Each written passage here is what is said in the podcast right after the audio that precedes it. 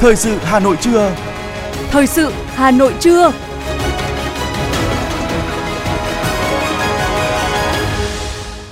Quang Minh và Phương Nga xin được đồng hành cùng quý thính giả trong 30 phút của chương trình thời sự trưa nay, thứ ba, ngày 7 tháng 3 năm 2023. Những nội dung chính sẽ được đề cập đến trong chương trình. Chủ tịch Quốc hội Vương Đình Huệ gặp mặt đoàn đại biểu phụ nữ Công an Nhân dân. Bí thư Thành ủy Hà Nội Đinh Tiến Dũng chủ trì cuộc họp báo cáo tiến độ triển khai dự án đường vành đai 4 vùng thủ đô. Tính đến ngày 6 tháng 3, trên địa bàn Hà Nội chỉ còn 8 trung tâm đăng kiểm hoạt động. Trong phần tin thế giới có những tin đáng chú ý. Triều Tiên phản đối cuộc tập trận không quân chung giữa Mỹ và Hàn Quốc. Pháp đối mặt ngày thứ ba đen tối vì tổng đình công toàn quốc chống cải cách hưu trí. Sau đây là nội dung chi tiết. Thưa quý vị và các bạn, nhân dịp kỷ niệm 113 năm Ngày Quốc tế Phụ nữ và 40 năm Ngày thành lập Hội Phụ nữ Bộ Công an, ngày 8 tháng 3 năm 1983, ngày 8 tháng 3 năm 2023. Chiều hôm qua, tại nhà Quốc hội, Chủ tịch Quốc hội Vương Đình Huệ đã có cuộc gặp mặt đoàn đại biểu Phụ nữ Công an Nhân dân. Tại buổi gặp mặt, thay mặt Ủy ban Thường vụ Quốc hội, Chủ tịch Quốc hội Vương Đình Huệ biểu dương, khen ngợi những cố gắng to lớn và kiên trì của các thế hệ cán bộ, hội viên và Hội Phụ nữ Bộ Công an trong suốt 40 năm vừa qua. Bày tỏ sự xúc động và chia sẻ, tri ân những vất vả, hy sinh tầm lặng, to lớn không thể đong đếm được, nhưng mang ý nghĩa rất sâu sắc và thật là vẻ vang của các thế hệ cán bộ, hội viên phụ nữ Bộ Công an nói riêng và phụ nữ Công an Nhân dân trong toàn lực lượng suốt 78 năm vừa qua. Trong thời gian tới, Chủ tịch Quốc hội đề nghị Đảng ủy Công an Trung ương, lãnh đạo Bộ Công an, lãnh đạo Trung ương Hội Liên hiệp Phụ nữ Việt Nam và toàn thể chị em quan tâm thực hiện tốt ba nội dung trọng tâm như giữ vai trò nòng cốt tham mưu với Đảng, Nhà nước về những chủ trương, quyết sách và tổ chức thực tiễn vì sự phát triển và tiến bộ của phụ nữ Việt Nam. Đặc biệt, coi trọng giáo dục chính trị tư tưởng, rèn luyện phẩm chất đạo đức, lối sống, tuyệt đối trung thành với Đảng, kiên quyết đấu tranh phòng chống các biểu hiện suy thoái về tư tưởng chính trị, đạo đức, lối sống, để mỗi phụ nữ là một tấm gương sáng trong thực hiện 6 điều Bác Hồ dạy Công an Nhân dân, gắn với việc thực hiện chỉ thị số 05 của Bộ Chính trị về đẩy mạnh học tập, làm theo tư tưởng, đạo đức, phong cách Hồ Chí Minh và cuộc vận động xây dựng phong cách người Công an Nhân dân, bản lĩnh, nhân văn, vì nhân dân phục vụ. Sáng nay tại tỉnh Bắc Ninh, Ủy viên Bộ Chính trị, Bí thư Thành ủy Hà Nội Đinh Tiến Dũng, trưởng ban chỉ đạo dự án đường vành đai 4 vùng thủ đô đã chủ trì họp ban chỉ đạo, nghe báo cáo tiến độ triển khai dự án và những khó khăn vướng mắc, giải pháp tháo gỡ để đẩy nhanh tiến độ trong thời gian tới. Báo cáo tổng hợp chung về tiến độ triển khai dự án cho thấy, để đảm bảo thời gian khởi công dự án vào giữa năm nay, thành phố Hà Nội cùng hai tỉnh Hưng Yên và Bắc Ninh đang tập trung triển khai 3 dự án thành phần thực hiện bồi thường, hỗ trợ tái định cư. Đến nay, Hà Nội đã di chuyển được 5.307 ngôi mộ, đạt 48,83%, đã phê duyệt và thu hồi đất được 276,08, đạt 34,65%. Tổng số tiền đã phê duyệt trên địa bàn thành phố là 2.488,73 tỷ đồng. Đối với tỉnh Hưng Yên, tổng diện tích thu hồi cho phạm vi giải phóng mặt bằng là 263,7 ha, số mộ chí cần di rời là 3.327 ngôi. Đến nay, tỉnh đã di chuyển được 738 ngôi mộ. Còn tại tỉnh Bắc Ninh, tổng diện tích đất bị thu hồi khoảng 389 ha, số mộ bị ảnh hưởng là 3.189 ngôi mộ. Hiện tại, tỉnh chưa thực hiện chi trả tiền bồi thường, hỗ trợ tái định cư. Đối với việc triển khai thực hiện các dự án thành phần, đến nay thành phố Hà Nội đã phê duyệt báo cáo nghiên cứu khả thi dự án thành phần 1.1, công tác bồi thường hỗ trợ tái định cư thuộc địa phận thành phố Hà Nội với tổng mức đầu tư khoảng 13.370 tỷ đồng và dự án thành phần 2.1 xây dựng đường song hành, đường đô thị, địa phận thành phố Hà Nội tổng mức đầu tư khoảng 5.388 tỷ đồng theo hình thức đầu tư công bằng nguồn vốn ngân sách thành phố. Nhiệm vụ thời gian tới, thành phố Hà Nội sẽ đẩy nhanh công tác thẩm định và phê duyệt dự án thành phần 1.2 và dự án thành phần 1.3. Tỉnh Bắc Ninh, Hưng Yên khẩn trương đẩy nhanh công tác thẩm định và phê duyệt các dự án thành phần để kịp thông qua kỳ họp Hội đồng Nhân dân tỉnh, bố trí vốn, đảm bảo để khởi công dự án trong tháng 6 năm 2023. Đồng thời, chủ động rà soát nguồn vật liệu trên địa bàn để ưu tiên cung cấp cho dự án nhằm giảm chi phí, rút ngắn cung đường vận chuyển. Thưa quý vị và các bạn, với mục tiêu lấy người dân và doanh nghiệp làm trung tâm để phục vụ, đến nay, Hà Nội đã thực hiện cắt giảm, bãi bỏ rất nhiều thủ tục hành chính công không còn phù hợp, đồng thời triển khai các mô hình thí điểm hiệu quả. Việc cải cách của chính quyền thành phố, quận huyện không chỉ giúp cho người dân doanh nghiệp giảm thời gian trong việc thực hiện thủ tục hành chính, mà còn xây dựng đội ngũ cán bộ công chức có tinh thần trách nhiệm cao. Theo báo cáo của Ủy ban Nhân dân thành phố Hà Nội, Thời gian qua, thành phố đã thay thế 54 thủ tục, bãi bỏ 664 thủ tục, ban hành 18 quyết định phê duyệt quy trình nội bộ trong giải quyết thủ tục hành chính. Cùng với đó là ban hành nhiều quyết định phê duyệt quy trình nội bộ, giải quyết thủ tục hành chính để các cơ quan, đơn vị phối hợp liên thông, giảm thời gian đi lại, thời gian chờ đợi của người dân. Đến nay, tất cả các thủ tục hành chính được tiếp nhận, giải quyết theo cơ chế một cửa liên thông, với việc tiếp nhận và giải quyết được giám sát chặt chẽ, hạn chế tối đa tình trạng nhũng nhiễu, chậm trễ. Ông Hồ Xuân Sơn, người dân phường Khâm Thiên, quận Đống Đa cho rằng, trước đây việc đi làm các thủ tục hành chính mất rất nhiều thời gian, phải chờ đợi ngày này qua ngày khác, thì nay rất nhanh gọn, không phải đi lại nhiều lần. Trước thì nói chung là dân phải chờ, thế nọ kia phải hẹn buổi chiều nhất cũng phải mất một ngày. Thế nhưng bây giờ chúng tôi chỉ có ngồi chờ một lúc. Ở đây đón tiếp dân rất là nở. Chúng tôi mà không hiểu cái gì hỏi thì đều được giải thích, đều được tư vấn rất là cặn kẽ. Dấu ấn rõ nét về cải cách thủ tục hành chính của thành phố Hà Nội là mô hình 5 thủ tục hành chính không chờ. Đây là mô hình mới, không chỉ nâng cao được tần suất, hiệu quả xử lý công việc của cán bộ, mà quan trọng hơn là giúp người dân thuận lợi, nhanh chóng thực hiện được các thủ tục hành chính cần thiết. 5 thủ tục hành chính không chờ là thủ tục chứng thực bản sao, thủ tục chứng thực chữ ký, thủ tục đăng ký kết hôn, thủ tục đăng ký khai tử, thủ tục trích lục bản sao đối với giấy khai sinh, khai tử, kết hôn. Đến bộ phận một cửa của Ủy ban Nhân dân phường Vĩnh Phúc, quận Ba Đình để chứng thực một số giấy tờ, bà Đặng Thị Mai Hoa ở phố Đội Cấn bày tỏ sự hài lòng khi được các cán bộ hướng dẫn tận tình, thủ tục hành chính thực hiện nhanh chóng, thuận tiện. Theo bà Hoa, đây là sự thay đổi quan trọng trong phục vụ người dân của cấp chính quyền. Các cái thủ tục đều được giải quyết khi là chỉ sau cái lúc ấy 5, 7, 10 phút là đã được thực hiện và trả lại hồ sơ cho nhân dân. Chúng tôi cũng biết rằng là các cái địa phương khác hoặc là những cái phường lân cận, nhưng mà nhiều khi cũng sáng đây làm về thủ tục hành chính thì tôi thấy đấy là thể hiện được một cái sự mà làm việc hết lòng phục vụ nhân dân nhanh gọn, nên là nhân dân cũng rất là tín nhiệm. Quy trình 5 bước của mô hình 5 thủ tục hành chính không chờ là tư vấn, hỗ trợ, tiếp nhận thụ lý, phê duyệt và trả kết quả. Mô hình này không chỉ giúp giữ vững tỷ lệ 100% hồ sơ hành chính cấp phường được xử lý đúng hạn, mà còn nâng cao tỷ lệ hồ sơ được thụ lý giải quyết và trả trước hạn. Qua đó, tạo bước chuyển mạnh mẽ thực chất, hiệu quả trong công tác cải cách hành chính, cải thiện chỉ số hài lòng về sự phục vụ hành chính của cơ quan nhà nước. Ông Nguyễn Anh Dũng, Chủ tịch Ủy ban Nhân dân phường Vĩnh Phúc, quận Ba Đình cho biết. Thủ tục thì được tiếp nhận và giải quyết tại chỗ, thì người dân được thụ hưởng trong cái giải quyết thủ tục hành chính chỉ chờ đợi trong một thời gian ngắn và chỉ ra một lần thì được nhận kết quả. Thì đấy là cái lợi ích của cái mô hình này, và ở phường thì tập thể cán bộ công chức thì cũng đang tổ chức duy trì để thực hiện cái mô hình mà cũng đã được triển khai tại phường. Không chỉ tăng tốc cải cách hành chính với việc thực hiện, cải tiến các mô hình, Hà Nội còn là địa phương làm điểm triển khai đề án 06 của Chính phủ về phát triển ứng dụng dữ liệu về dân cư, định danh và xác thực điện tử, phục vụ chuyển đổi số quốc gia giai đoạn 2022-2025, tầm nhìn đến năm 2030. Sau một năm triển khai, 100% Ủy ban Nhân dân cấp huyện, cấp xã và thôn, tổ dân phố trên địa bàn thành phố Hà Nội đã thành lập Ban chỉ đạo 06 và Tổ công tác 06. Toàn thành phố có 5.859 ban chỉ đạo, tổ công tác thực hiện đề án 06 để chỉ đạo triển khai các nhiệm vụ cụ thể tại cấp cơ sở. Thành phố Hà Nội cũng đã hoàn thành triển khai 25 trên 25 dịch vụ công thiết yếu theo đúng lộ trình của đề án 06. Trong đó, Cổng Dịch vụ Công thành phố đã tích hợp 3 dịch vụ công là đăng ký khai sinh, đăng ký kết hôn, đăng ký khai tử. 22 dịch vụ công còn lại được tích hợp trên Cổng Dịch vụ Công Quốc gia. Theo đánh giá của Ủy ban Nhân dân thành phố Hà Nội, những đột phá về cải cách thủ tục hành chính, cải tiến dịch vụ công đã góp phần quan trọng vào sự ổn định phát triển kinh tế xã hội thành phố, kể cả trong giai đoạn bị tác động mạnh bởi dịch COVID-19.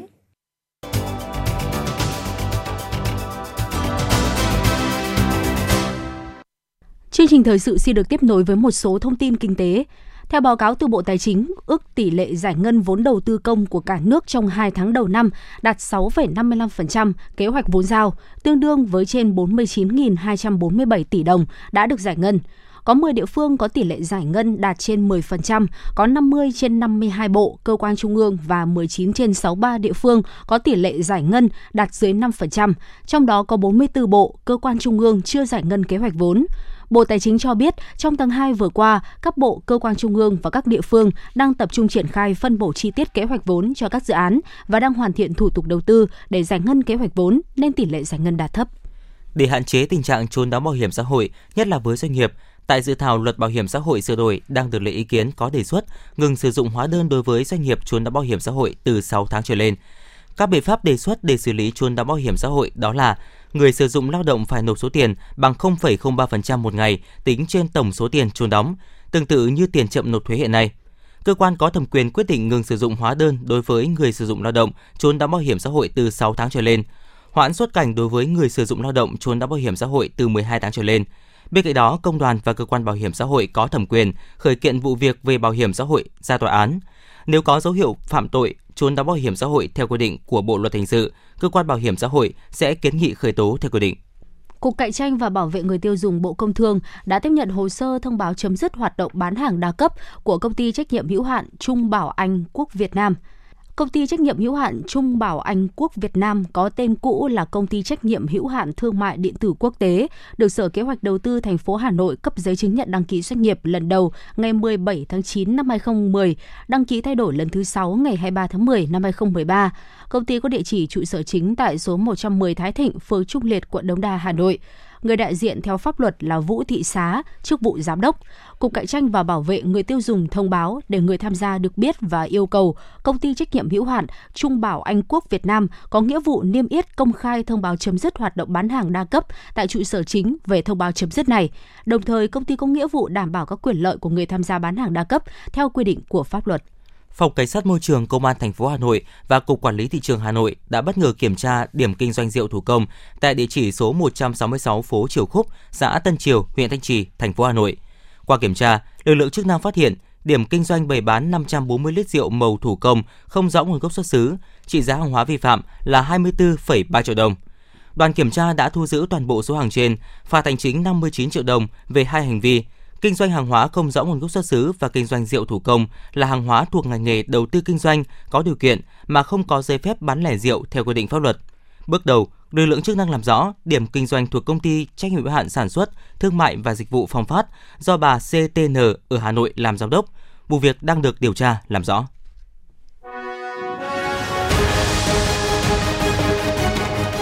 Thời sự Hà Nội, nhanh, chính xác, tương tác cao. Thời sự Hà Nội, nhanh, chính xác, tương tác cao.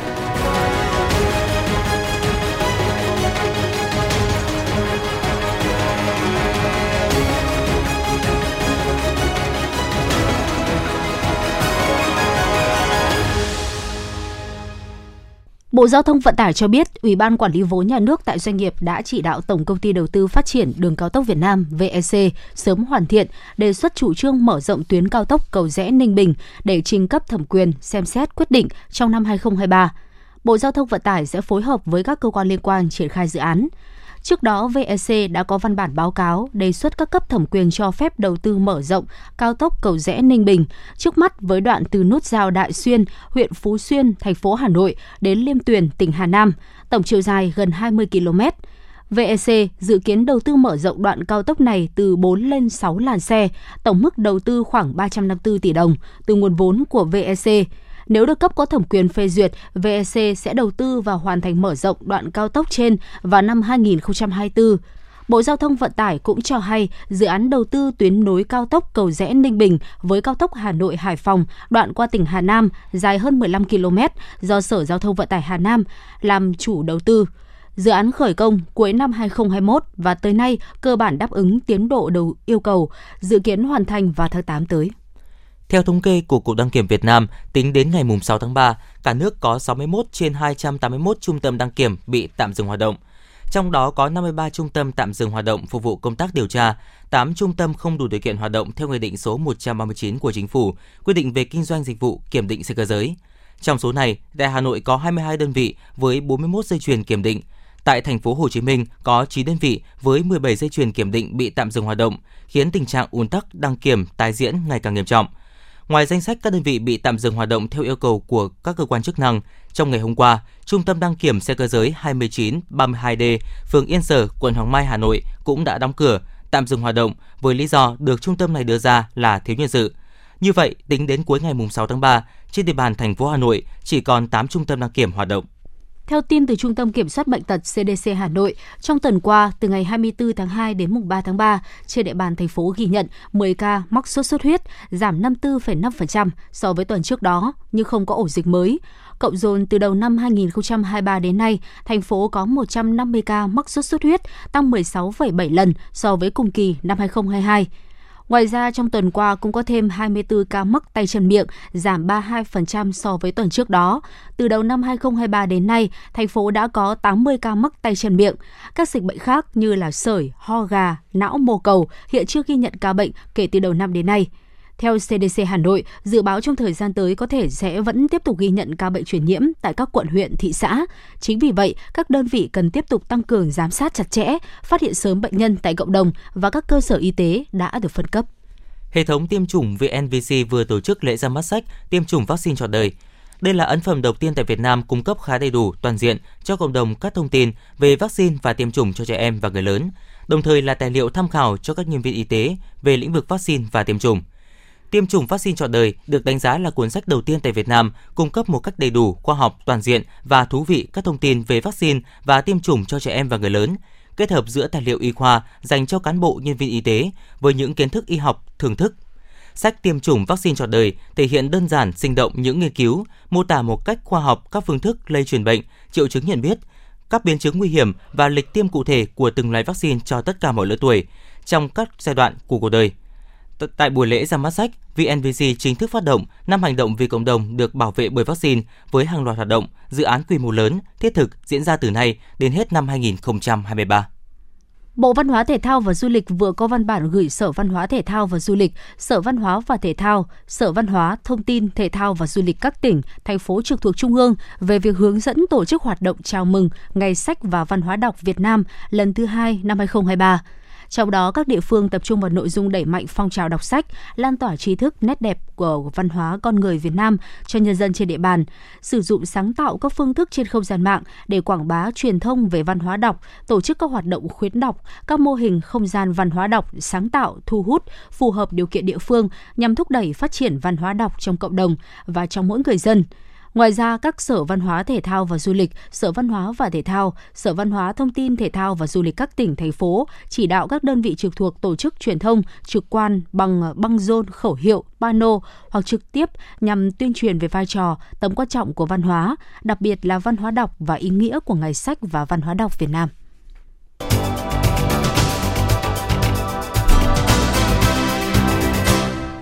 Thưa quý vị và các bạn, có thể nói văn hóa văn nghệ dân gian và các họa sĩ nghệ nhân đã có những đóng góp rất lớn vào sự phát triển nền văn hóa Việt Nam tiên tiến, đậm đà bản sắc dân tộc. Họ là những nghệ nhân trẻ đam mê với nghề, đã và đang góp phần khẳng định bản sắc, giữ gìn cốt cách bền vững của dân tộc trong quá trình hội nhập với thế giới. Có lịch sử hàng nghìn năm, nghề khảm trai của làng Chuôn Ngọ, Phú Xuyên nay đã vươn tầm quốc tế.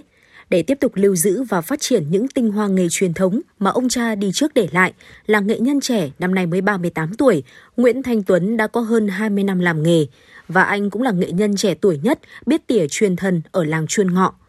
Là đời thứ tư của gia đình có nghề truyền thống khảm trai, anh Tuấn bắt đầu làm quen với nghề khảm từ năm lên 10 tuổi. Để làm ra một sản phẩm khảm trai có màu sắc tinh xảo, cuốn hút thì nguyên liệu là rất quan trọng. Ví như chai và ốc dùng để khảm có tuổi đời lâu năm thì màu sắc sẽ đẹp hơn. Tuy nhiên, đối với anh Tuấn, kinh nghiệm của người thợ mới là điều chủ chốt. Còn tỉa truyền thần là khắc họa lại thần thái, cảm xúc của một người. Để lột tả được thần thái của nhân vật đó thì cần sự tỉ mỉ và kiên trì, ít ai trong nghề khảm có thể làm được. Và nghệ nhân Thanh Tuấn chính là một trong những người làm được điều này. Nghệ nhân Thanh Tuấn chia sẻ. Năm học lớp 6, lớp 7 đã được... bố mình là đào tạo cho thỉnh thoảng là cứ ngồi làm nghề đấy, tức là ngồi cưa để tức là tránh tình trạng mình đi chơi, mình thấy yêu cái nghề và mình bắt đầu từ đó là mình sẽ nghĩ có ý nghĩ trong đầu là mình sẽ theo nghề, tiếp nối nghề của cha ông. Mỗi một người thợ làm nên sản phẩm nó có một cái hồn riêng, người thợ phải có lâu năm trong nghề, kinh nghiệm rất là dài thì mới nên được sản phẩm nó độc đáo. Xuất thân là họa sĩ, nhưng Nguyễn Hoàng Anh, quận Hoàng Mai lại có một sở thích đam mê đặc biệt, đó là thu nhỏ bộ trang phục truyền thống của các dân tộc Việt Nam. Trong căn phòng rộng chừng 40 m2, anh tỉ mẩn cắt may, thiết kế trang phục cho những cô búp bê dân tộc xinh xắn. Bản thân vốn sinh ra ở làng cổ Đường Lâm, nhưng phố cổ Hà Nội lại là nơi lớn lên và chắp cánh cho những giấc mơ trên con đường nghệ thuật của anh. Ngay từ nhỏ, anh đã được tiếp xúc với nhiều đoàn khách du lịch, được nghe họ giới thiệu về những sản phẩm lưu niệm truyền thống. Tuy nhiên, điều khiến anh trăn trở nhất là búp bê làm quà lưu niệm vẫn chưa được ưa chuộng. Hàng ngày, thấy hình ảnh những cô búp bê bằng giấy, bằng len bị chất một chỗ trong quầy lưu niệm, không có khách hỏi mua khiến anh chạnh lòng.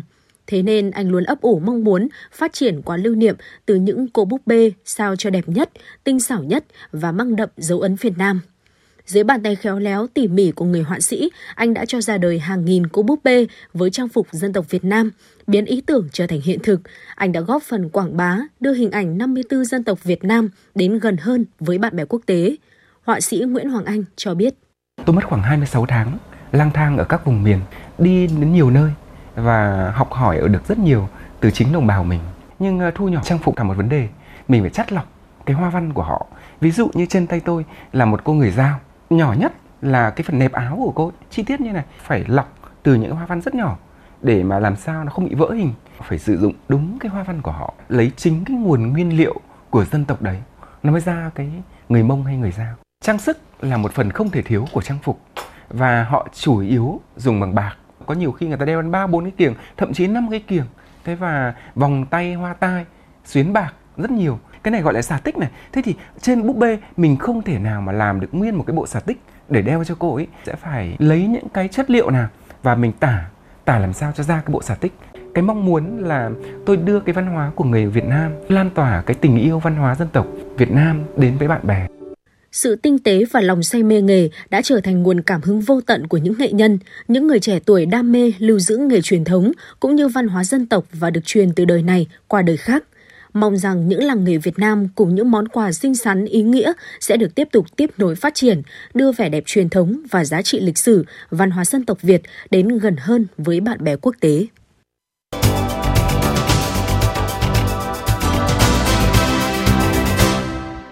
Xin được chuyển sang phần tin thế giới. Thưa quý vị, ngày hôm nay, hãng thông tấn Trung ương Triều Tiên KCNA dẫn thông cáo báo chí của Bộ Ngoại giao nước này bày tỏ phản đối cuộc tập trận không quân chung giữa Mỹ và Hàn Quốc triển khai cả máy bay ném bom B-52.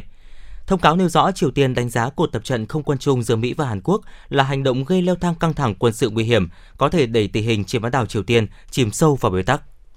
Văn phòng Tổng thống Ukraine cho biết các chỉ huy quân sự cấp cao đã đồng ý giữ Bakhmut, thành phố có vai trò chiến lược ở vùng Donbass, sau khi các phương tiện truyền thông Đức nói rằng vị tướng hàng đầu của Kiev đã khuyến khích rút quân. Bakhmut nằm trên tuyến đường tiếp tế quan trọng của Ukraine. Nếu kiểm soát được thành phố này, Moscow sẽ cắt đứt tuyến đường tiếp tế cuối cùng của Ukraine ở đây và cho phép họ mở rộng tiến công đến các thành phố khác ở Donetsk vẫn do Ukraine nắm giữ. Thương mại hàng hóa toàn cầu đã ghi nhận mức lợi nhuận gộp cao kỷ lục lên đến hơn 115 tỷ đô la Mỹ trong năm 2022, nhờ sự biến động mạnh của giá năng lượng sau kỳ cuộc xung đột Nga-Ukraine bùng phát hồi đầu năm. Các công ty thương mại độc lập là những bên được hưởng lợi nhiều nhất. Ngoài ra, các quỹ phòng hộ cũng hưởng lợi rất lớn. Ước tính các quỹ này kiếm được khoảng 12 tỷ đô la Mỹ từ các giao dịch trong năm 2022 so với mức dưới 3 tỷ đô la Mỹ của năm trước đó. Văn phòng Thống kê Liên bang Thụy Sĩ vừa công bố số liệu cho thấy lạm phát của nước này ở mức 3,4% trong tháng 2 năm 2023. Đây là mức cao nhất kể từ tháng 8 năm 2022, từ mức 3,3% của tháng trước đó và cao hơn dự báo của thị trường là 3,1%. Việc lạm phát của Thụy Sĩ bất ngờ tăng tốc làm tăng khả năng Ngân hàng Quốc gia Thụy Sĩ sẽ tăng lãi suất trong tháng này. Ngân hàng Trung ương Nga đã thông báo gia hạn hạn chế rút ngoại tệ tiền mặt đối với các cá nhân thêm 6 tháng nữa, cho đến ngày 9 tháng 9 năm 2023. Theo thông báo của Ngân hàng Trung ương Nga, nếu một khách hàng của ngân hàng đã mở tài khoản ngoại tệ hoặc tiền gửi trước ngày 9 tháng 3 năm 2022, thì có thể rút từ đó không quá 10.000 đô la Mỹ hoặc số tiền tương đương bằng euro. Điều này có thể thực hiện với các điều kiện là chủ sở hữu chưa sử dụng cơ hội này. Phần còn lại của số tiền có thể được nhận bằng rúp. Số tiền được nhận không thể ít hơn số tiền được tính vào ngày thanh toán theo tỷ giá của Ngân hàng Trung ương đối với các khoản tiền có trên tài khoản trước ngày 9 tháng 9 năm 2022. Hội nghị Liên Hợp Quốc lần thứ 5 về các nước kém phát triển nhất đang diễn ra tại Doha, Qatar. Một quốc gia được đưa vào danh sách này dựa trên các tiêu chí như thu nhập quốc gia bình quân đầu người dưới 1.018 đô la Mỹ mỗi năm, yếu kém về nguồn nhân lực, tính dễ bị tổn thương với kinh tế và môi trường. Hiện có 46 nước nằm trong danh sách các nước kém phát triển của Liên Hợp Quốc, trong đó phần lớn nằm ở khu vực châu Phi. Giao thông trên toàn bộ nước Pháp, đặc biệt là tại các sân bay, bến tàu và ở các thành phố lớn bị ảnh hưởng nghiêm trọng. Một số cơ sở kinh tế quan trọng bị phong tỏa. Nước Pháp có nguy cơ tê liệt trong ngày hôm nay khi tất cả các liên đoàn tại nước này kêu gọi tổng đình công toàn quốc lớn nhất từ trước đến nay để phản đối dự luật cải cách hưu trí của chính phủ Pháp. Tại các thành phố lớn của Pháp, đặc biệt là thủ đô Paris, giao thông cũng sẽ đình trệ nghiêm trọng. Hầu hết trong số 14 tuyến đường tàu điện ngầm tại thủ đô Paris sẽ chỉ hoạt động trong vòng vài giờ cao điểm. Từ ngày 20 tháng 3 tới, Indonesia sẽ bắt đầu cung cấp các ưu đãi cho các phương tiện cơ giới chạy bằng pin nhằm thúc đẩy việc sử dụng phương tiện này và thu hút đầu tư vào sản xuất trong nước. Chính phủ Indonesia cũng sẽ hỗ trợ mua mới 200.000 xe máy điện và chuyển đổi 50.000 xe máy chạy nhiên liệu thông thường sang chạy điện trong năm nay. Mức hỗ trợ cho mỗi đầu xe là 450 đô la Mỹ. Theo công bố của Hội đồng Sân bay Quốc tế, dựa trên phản hồi của hành khách, sân bay quốc tế Budapest Ferenc Liszt của Hungary đã được bình chọn là sân bay tốt nhất châu Âu năm 2022, trong số các sân bay có từ 15 đến 25 triệu hành khách. Để tìm ra chủ nhân của giải thưởng, Hội đồng Sân bay Quốc tế đã truy cập vào chất lượng dịch vụ tại gần 400 sân bay quốc tế trên toàn thế giới mỗi năm, với một cuộc khảo sát sử dụng hơn 30 chỉ số đánh giá hiệu suất. 25 bộ và cơ quan chính phủ Australia đã ban hành lệnh cấm sử dụng mạng xã hội TikTok trên tất cả các thiết bị sử dụng cho công việc. Động thái trên diễn ra trong bối cảnh Bộ Nội vụ Australia chuẩn bị hoàn tất một cuộc điều tra các nền tảng mạng xã hội và sẽ đưa các khuyến nghị lên chính phủ. Trong số 25 bộ và cơ quan chính phủ Australia ban hành lệnh cấm đối với TikTok, có hơn 10 bộ và cơ quan chính phủ đã hoàn toàn cấm ứng dụng này như Bộ Tài chính, Bộ Giáo dục, Cơ quan Bảo hiểm Người khuyết tật quốc gia và Ủy ban Bầu cử Australia.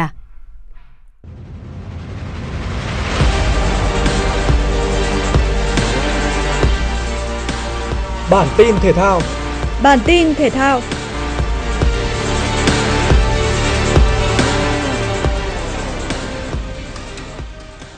Đội tuyển U20 Việt Nam bước vào buổi tập trước trận gặp Iran trong khuôn khổ lượt trận cuối vòng bảng vòng chung kết U20 châu Á. Buổi tập của toàn đội kéo dài trong 45 phút và diễn ra trên sân cỏ nhân tạo theo bố trí của ban tổ chức. Lo ngại các cầu thủ chấn thương do mặt sân cứng lại có nhiều sỏi nhỏ nên huấn luyện viên Hoàng Anh Tuấn yêu cầu các học trò mang giày vải. Buổi tập của U20 Việt Nam cũng vì thế mà diễn ra nhanh chóng, nhẹ nhàng, chủ yếu giúp các cầu thủ làm nóng, tránh sức ì. Để tạo cảm giác vui tươi phấn khởi, huấn luyện viên Hoàng Anh Tuấn cũng chủ yếu cho các học trò chơi các trò chơi vận động với bóng như đá ma, chia hai đội hình để chơi bóng bằng tay. Dù U20 Việt Nam chỉ cần một điểm là giành quyền đi tiếp với ngôi nhất bảng, nhưng huấn luyện viên Hoàng Anh Tuấn cho rằng ông và các học trò không ra sân với tư tưởng cầu hòa. Theo thống kê, trong 10 giải đấu gần nhất, U20 Iran có 2 lần vào đến bán kết, 1 lần vào tứ kết và 7 lần bị loại ở vòng bảng. Trong khi đó, thành tích tốt nhất của Việt Nam là vào bán kết năm 2016, qua đó giành vé dự U20 World Cup 2017. Cuộc đối đầu giữa U20 Việt Nam và U20 Iran sẽ khởi tranh vào lúc 17 giờ chiều nay, ngày 7 tháng 3. Lượt trận thứ 2 vòng bảng U20 châu Á 2023 khép lại sau 2 trận đấu bảng D. Trước thế trận phòng ngự chặt chẽ của U20 Kyrgyzstan, phải tới phút 73, những nỗ lực tấn công của đội tuyển U20 Nhật Bản mới có thể chuyển hóa thành bàn với pha lập công trên chấm phạt đền của Kaido Sano. Tiếp đà hưng phấn, trong khoảng thời gian còn lại của trận đấu, các cầu thủ U20 Nhật Bản ghi thêm được 2 bàn thắng nữa nhờ công của Kumata và Sakamoto. Chung cuộc, đội tuyển U20 Nhật Bản vượt qua Kyrgyzstan với tỷ số cách biệt 3-0. Cũng tại bảng D, U20 Trung Quốc bước vào màn đọ sức với Ả Rập Xê Út. Hai đội tạo ra thế trận khá cân bằng, khiến hiệp thi đấu đầu tiên khép lại mà không có bàn thắng nào được ghi. Sang hiệp 2, U20 Ả Rập Xê Út đẩy nhanh tốc độ trận đấu. Tuy nhiên, họ bất ngờ phải nhận bàn thua ở phút 65 sau pha lập công của Asikere. Chưa đầy 10 phút sau, U20 Trung Quốc tiếp tục có bàn thắng thứ 2. Ibikari là người nhân đôi cách biệt, đồng thời ấn định chiến thắng 2-0 cho đội tuyển U20 Trung Quốc. Trận đấu muộn vòng 26 ngoại hạng Anh, Brentford và Fulham ra sân đầy quyết tâm khi cả hai đều đang trong cuộc đua giành vé dự Cúp châu Âu mùa tới. Ngay phút thứ 6, Ehan Spicknock đã ghi bàn mở tỷ số cho Brentford. Liên tiếp sau đó là những cơ hội ngon ăn được đội chủ nhà tạo ra. Tuy nhiên, Fulham bất ngờ có được bàn thắng gỡ hòa phút 39. Cú đá phạt trực tiếp của Andreas Pereira đi chệch cột dọc đã tạo cơ hội cho Mendes Simão ghi bàn cho đội khách. Tới phút 53, Isadio phạm lỗi với Cristiano Ronaldo bên phía Brentford trong vòng cấm và Ivan Toni đã không mắc sai lầm nào để ghi bàn thắng thứ 15 tại Premier League mùa này. Ở những phút cuối, mỗi đội có thêm một bàn thắng do công của Matthias Jensen phút 85 cho Brentford và Carlos Vinicius phút 90+9. Chiến thắng 3-2 đã giúp Brentford đứng thứ 9 với 38 điểm, trong khi Fulham lỡ cơ hội cân bằng điểm số với đội đứng thứ 5 là Liverpool. Dự báo thời tiết khu vực Hà Nội hôm nay mùng 7 tháng 3, nhiều mây, có mưa nhỏ vài nơi, sáng sớm có sương mù và sương mù nhẹ, trưa chiều giảm mây trời nắng, gió nhẹ, đêm và sáng sớm trời rét, nhiệt độ thấp nhất từ 18 đến 20 độ C, nhiệt độ cao nhất từ 24 đến 26 độ C. Quý vị và các bạn vừa nghe chương trình thời sự của Đài Phát thanh Truyền hình Hà Nội, chỉ đạo nội dung Nguyễn Kim Kiêm, chỉ đạo sản xuất Nguyễn Tiến Dũng, tổ chức sản xuất Quang Hưng, đạo diễn Kim Oanh, phát thanh viên Quang Minh Phương Hà cùng kỹ thuật viên Kim Thoa thực hiện. Thân mến chào tạm biệt.